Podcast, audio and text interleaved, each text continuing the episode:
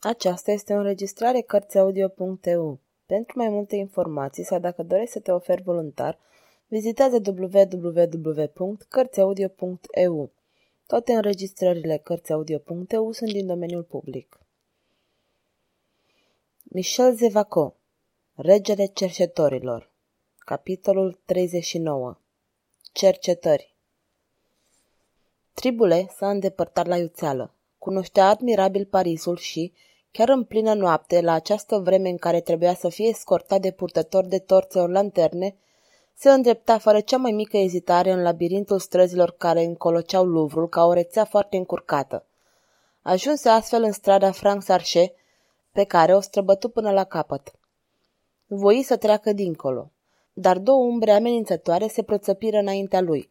Se simția apucat de mâini. Două glasuri răgușite, amenințătoare, îl întrebau preună. Cine sunteți?" Un prieten," răspunse ferm Tribule. Un prieten!" exclamă unul dintre cerșetori. Nu sunteți nici bondoc, nici bătăuș, nici prăpădit, nici orfan, nici Michel, nici pișcher și nici găinar. Nu sunteți din Argot, nu sunteți din Egipt, nu sunteți din Galileea. Tribule aștepta răbdător sfârșitul enumerării la care se dedară cei doi cercetori. Îl auzi, fanfar? Reluă unul dintre argotieri. Mă face să râd, cocarder. Lăsați-mi vesta în pace, spuse Tribule cu calm. Vă previn că nu veți găsi nimic. Într-adevăr, degetele agile ale cercetorilor își începuseră deja treaba și flecăreala lor amenințătoare nu avea alt scop decât să distragă atenția celui pe care îl considerau deja ca pe un chilipir. Ce doriți?" reluară ei în cor. Să vorbesc cu unuia dintre șefii dumneavoastră." A, cunoașteți pe careva dintre ei?" Poate." Vreți să rămâneți printre noi?" Și asta se poate, căci ura mă împinge către voi." După intonația vocii care pronunțase aceste cuvinte, Cercetorii, atât de puțin sensibili pe cât le este epiderma și atât de obișnuită pe cât le este urechea cu toate informațiile de la turbare până la speranță, cercetorii n-au putut să-și stăpânească un tremur. Cu cine vreți să vorbiți?" întrebă Cocarde cu mai puțină duritate. Cu acela dintre șefii voștri care se cheamă Manfred. Manfred!" exclamară cei doi cercetori cu un respect nedisimulat. Ce doriți de la el?" Asta nu vă privește. Spuneți-i doar că sunt unul care vine de la Luvru. Asta va fi de ajuns. Și ar avea fiecare dintre voi un scut cu salamandră. Ia te uită, spuneți că nu aveți deloc bani. Am zis că nu i-ați găsi. Haideți, dacă aveți încredere în mine. Bun, mă duc. Rămâi aici, fanfar.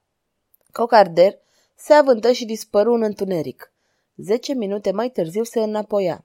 Cineva îl însoțea și acest cineva era Manfred. Cu o voce cu care încerca zadarnic să-și ascundă emoția, tânărul întrebă. Spuneți că veniți de la Luvru? Da, răspunse Tribulet încercând să vadă în întuneric pe cel ce vorbea. Sunteți acela căruia îi se spune Manfred? Eu sunt, făcu Manfred cu nerăbdare. Și dumneavoastră cine sunteți? Veți putea afla de îndată ce vom fi singuri. Manfred ezită câteva clipe. Se afla pradă unei mari emoții. Și... reluă. În sfârșit, veniți din partea cuiva? Nu, dar vă aduc noutăți ce vă vor interesa poate. Veniți, exclamă Manfred. Tribule scoase doi scuzi de la centura sa și întinse fiecare dintre cei doi cerșetori care își descoperiră capetele, se înclinară până la pământ și răspunseră. Mulțumesc, prințe!" Manfred însoți pe tribule și după o sută de pași îl pofti într-o casă în care urcă pe o scară luminată de o lampă. Ajuns la capătul scărilor, îl introduse într-o cameră spațioasă, mobilată cu un confort ce putea trece drept lux exorbitant într-un asemenea cartier. În încăpere, un tânăr se plimba cu o agitație febrilă, palid, cu pumnii strânși. Era Lanthene. Prăbușită într-un fotoliu, o femeie plângea liniștit, în timp ce o fată, stând în picioare lângă ea, o ținea strâns și lacrimile lor se amestecau. Aceste două femei Erau doamna Dole și fica sa Avet. Tribule se descoperi și cu o voce gravă. Pace vouă!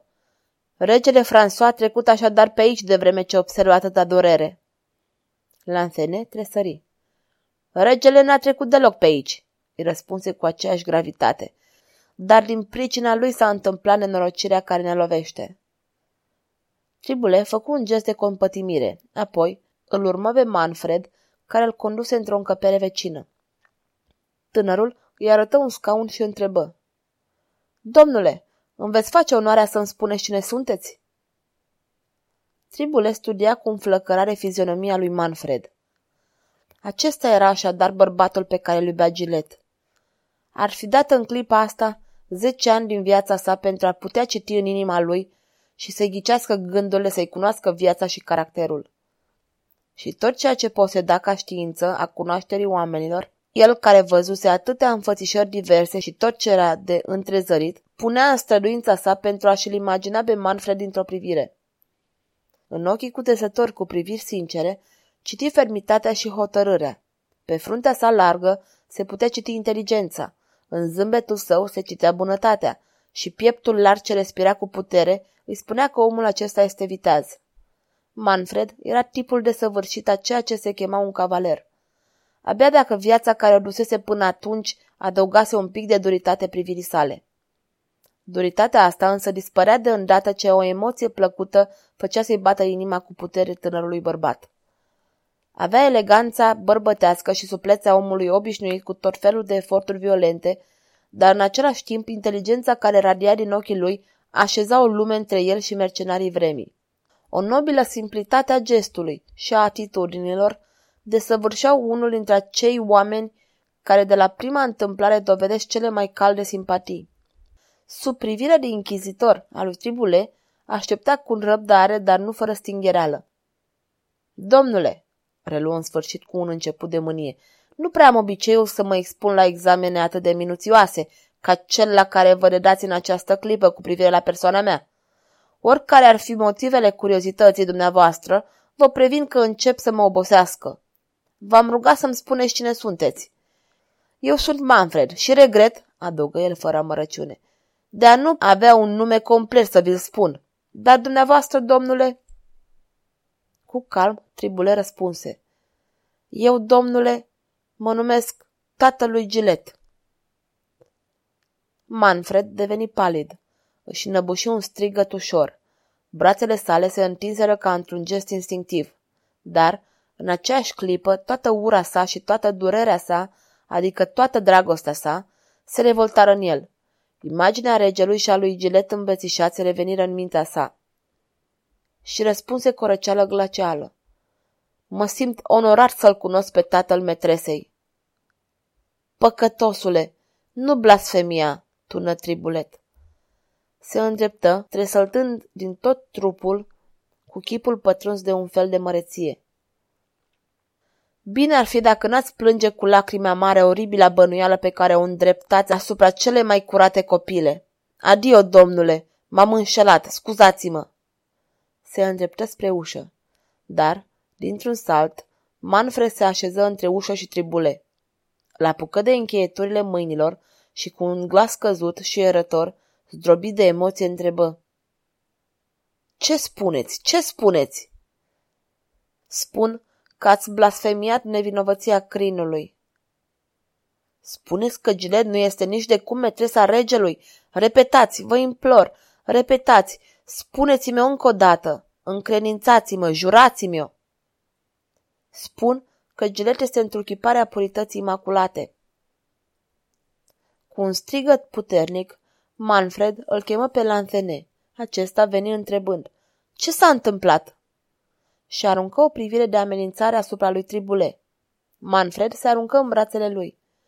Ce-am făcut, frate? Ce-am făcut? Am bănuit-o pe nedrept, sunt un mizerabil și niciodată n-am fost mai fericit ca în clipa asta. Frate, spuse Lanthene, și eu sunt la fel de fericit ca tine. Era sublim ce spunea căci, la doi pași de el, cea pe care o adora, hohotea de plâns fără să-și poată alina disperarea. Manfred Se întoarse spre tribuler și îi cuprinse mâinile. Se află la Louvre? Nu mai este acolo. A fost răpită.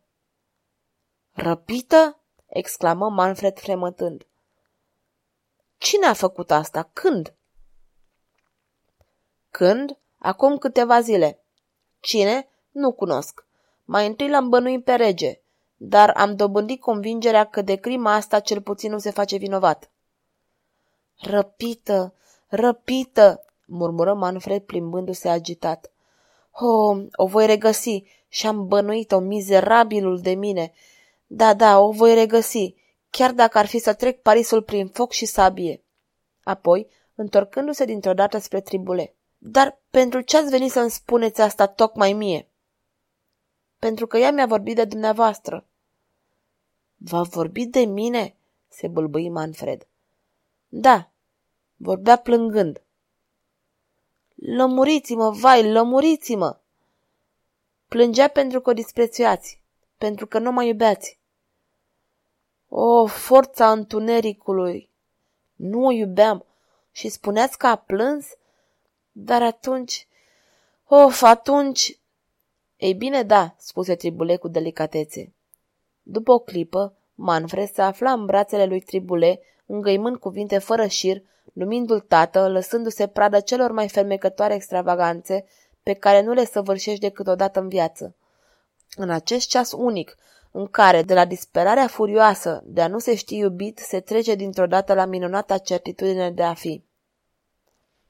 Când aceste manifestări de sentimente fură calmate, conversația căpătă o întorsătură mai concretă și mai susținută. Lantene voise să se retragă în preajma celor două nefericite femei. Frate, îi spuse Manfred reținându-l, iartă-mi acest moment de bucurie egoistă. N-ar fi trebuit să mă bucur, dar m-am lăsat copleșit.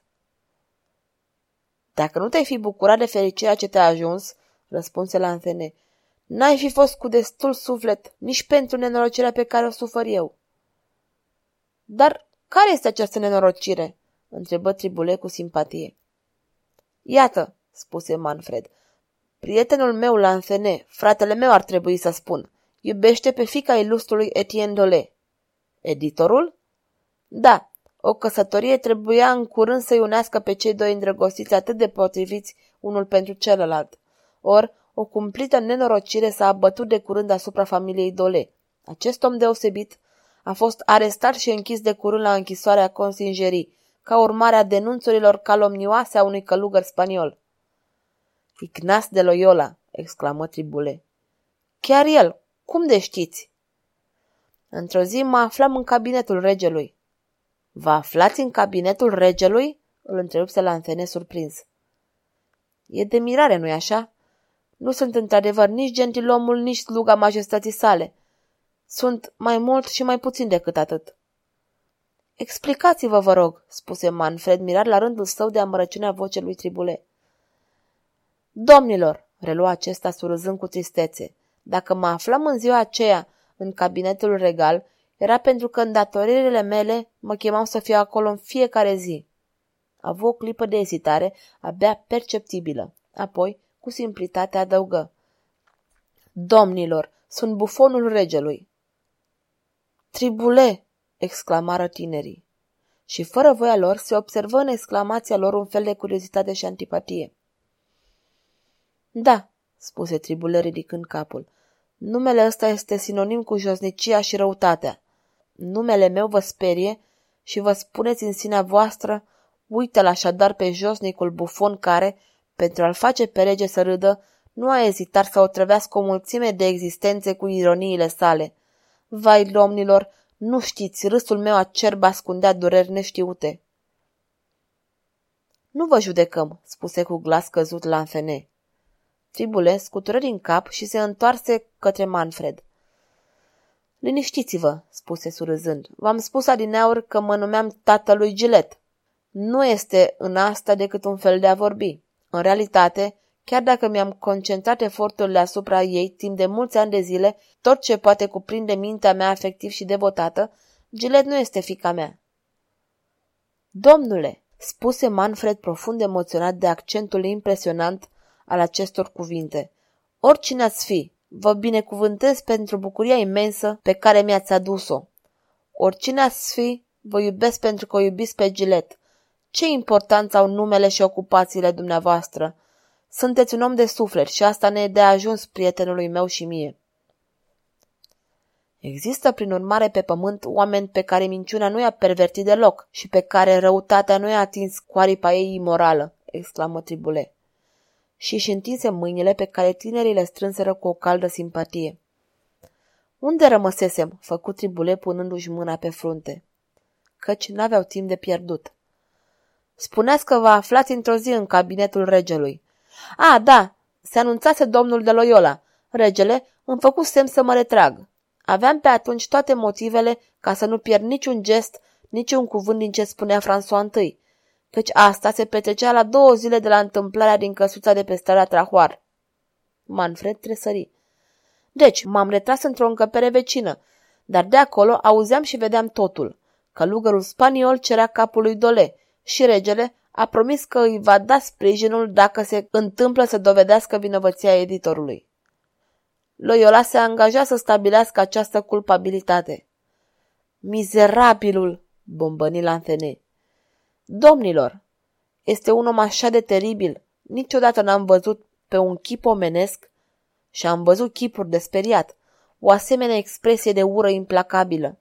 Dar, în sfârșit, exclamă Lanthene, regele știa că Dolet n-a abuzat niciodată de privilegiul care i-a fost concesionat, încât n-a tipărit niciodată cărți interzise. Tribule apucă brațul tânărului. Nu vă mai încredeți în rege, spuse cu voce tristă. Cum n-ați putea să vă încredeți într-o scândură putredă ca să treceți peste un pod? Regele e laș, îl cunosc. Brav în bătălie, curajos când trebuie să mânuiască o spadă și să se năpustească în fruntea escadroanelor sale asupra unei cete de călăreți. Tremură de îndată ce se găsește în prezența unei minți superioare. La Madrid, în timpul captivității sale, a tremurat în fața lui Charles, la Louvre, în fața lui Loyola. Împăratul reprezintă o forță pe care François I o ignoră, diplomația. Loyola reprezintă o forță de care François I se teme, biserica. Regele Franței ar fi lăsat mai degrabă să-i se taie capul prințului decât să-i displacă papei. Ce să facem? Ah, dacă îi se întâmplă o nenorocire lui Dole, Loyola va plăti scump trista sa victorie. Domnilor, spuse atunci Tribule, să ne străduim să vedem limpede situația și pentru asta să rezumăm cele spuse. Bufonul vorbea cu un fel de autoritate. Se părea că deja ar face parte din familie. Manfred și Lanthene, într-un singur glas, răspunseră. Vorbiți! Ne găsim în prezența a două drame foarte distincte, reluă Tribule. Pe de o parte, domnul Etienne Dole arestat, închis la consingerii. Pe de altă parte, gilet răpită de la Louvre. Adăugați și asta, continuă Manfred. Curtea miracolelor este amenințată. Trebuie deci să ne îndepărtăm cât mai degrabă. Din contră, pretindem să ne legăm de acest loc mai mult ca niciodată. Cerșetorii de la Curtea Miracolelor n-au ezitat să invadeze Luvrul pentru a mă salva. Dacă i-aș abandona, aș fi un laș. Lansene aprobă din cap.